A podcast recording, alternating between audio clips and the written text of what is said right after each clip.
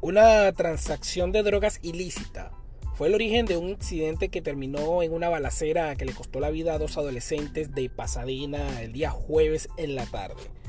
De acuerdo con el departamento de policía, el presunto responsable identificado como Joseph Quiñones, de 17 años, se entregó a las autoridades y ahora enfrenta dos cargos de homicidio agravado en una corte criminal del condado Harris. La primera víctima mortal falleció poco después de haber sido transportado en helicóptero al Hospital Memorial Hermann. Después la segunda persona lo hizo tras ser llevado al HCA Southeast Hospital. El hecho se registró en el estacionamiento del complejo de apartamentos Jasmine Park, ubicados en el 2700 de Pasadena Boulevard.